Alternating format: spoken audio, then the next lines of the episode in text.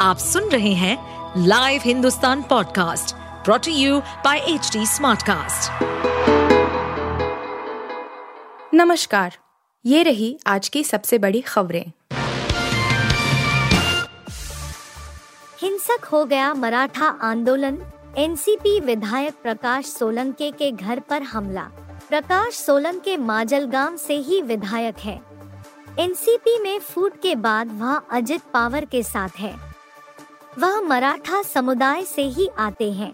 पहली बार ऐसा हुआ है, जब मराठा आरक्षण के लिए प्रदर्शन कर रहे लोगों ने किसी राजनेता पर इस तरह का अटैक किया है। बता दें कि मराठा समुदाय लंबे समय से अपने लिए अलग से सरकारी नौकरियों और शिक्षा में आरक्षण की मांग कर रहा है। प्रकाश सोलंक के माजलगांव से ही विधायक है। एनसीपी में फूट के बाद वह अजित पवार के साथ है। वह मराठा समुदाय से ही आते हैं। पहली बार ऐसा हुआ है, जब मराठा आरक्षण के लिए प्रदर्शन कर रहे लोगों ने किसी राजनेता पर इस तरह का अटैक किया है। बता दें कि मराठा समुदाय लंबे समय से अपने लिए अलग से सरकारी नौकरियों और शिक्षा में आरक्षण की मांग कर रहा है। मनीष सिसोदिया को सुप्रीम कोर्ट से बड़ा झटका। नहीं मिली जमानत। आम आदमी पार्टी के दूसरे सबसे बड़े नेता और दिल्ली के पूर्व उप मुख्यमंत्री मनीष सिसोदिया को सुप्रीम कोर्ट से भी झटका लगा है। मनीष सिसोदिया की जमानत याचिका को सबसे बड़ी अदालत ने खारिज कर दिया है। जस्टिस संजीव खन्ना और एस वी एन भट्टी की पीठ ने सोमवार को यह फैसला सुनाया। विशेष अदालत और हाई कोर्ट से याचिका खारिज होने के बाद सिसोदिया ने सबसे बड़ी अदालत का दरवाज़ा खटखटाया था, लेकिन वहाँ भी उन्हें निराशा ही मिली। जुलाई में दाखिल की गई याचिका पर सुनवाई पूरी करने के बाद अदालत ने फैसला सुरक्षित रख लिया था। हालाँकि, सीबीआई और ईडी को ट्रायल आठ महीने में पूरा करने को कहा गया है।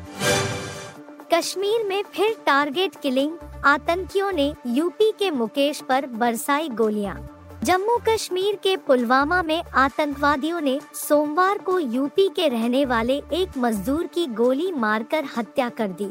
पुलिस का कहना है कि यह टारगेट किलिंग का मामला है, जिसके तहत आतंकवादियों ने दूसरे राज्य के रहने वाले शख्स को निशाना बनाया है। कुछ महीने पहले भी ऐसी लगातार कई घटनाएँ हुई थी, जिसमें स्थानीय हिंदुओं और बाहरी मजदूरों को निशाना बनाया गया था। प्रशासन की सख्ती के बाद घटनाएँ कुछ कम हो गई थी, लेकिन एक बार फिर से आतंकवादियों ने टारगेट किलिंग का दुस्साहस किया है। एकनाथ शिंदे की बढ़ेगी मुश्किल, सुप्रीम कोर्ट ने विधायकों पर लटकाई 31 वाली तलवार। महाराष्ट्र की राजनीति में फिर बड़े उथल पुथल के आसार हैं।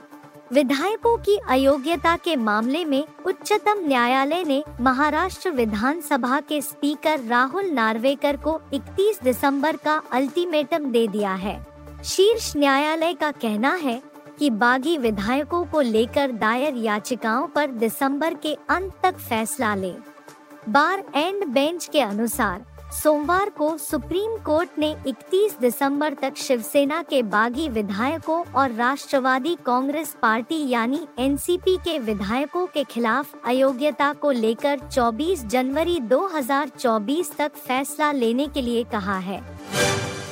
बॉक्स ऑफ़िस पर फ़िल्म गणपत का गेम ओवर। लाखों कमाने भी निकला दम। टाइगर श्रॉफ और कृति सेनन स्टारर गणपत 20 अक्टूबर को सिनेमाघरों में रिलीज़ हुई है।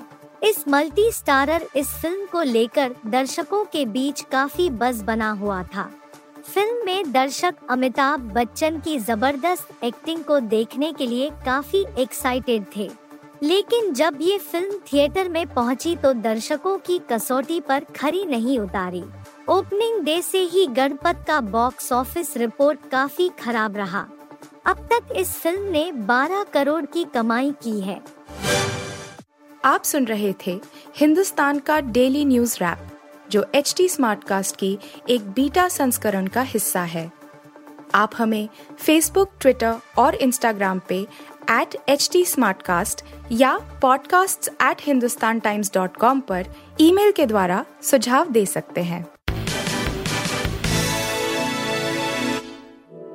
इस पॉडकास्ट पर अपडेटेड रहने के लिए हमें फॉलो करें एट एच टी हम सारे मेजर सोशल मीडिया प्लेटफॉर्म पर मौजूद हैं।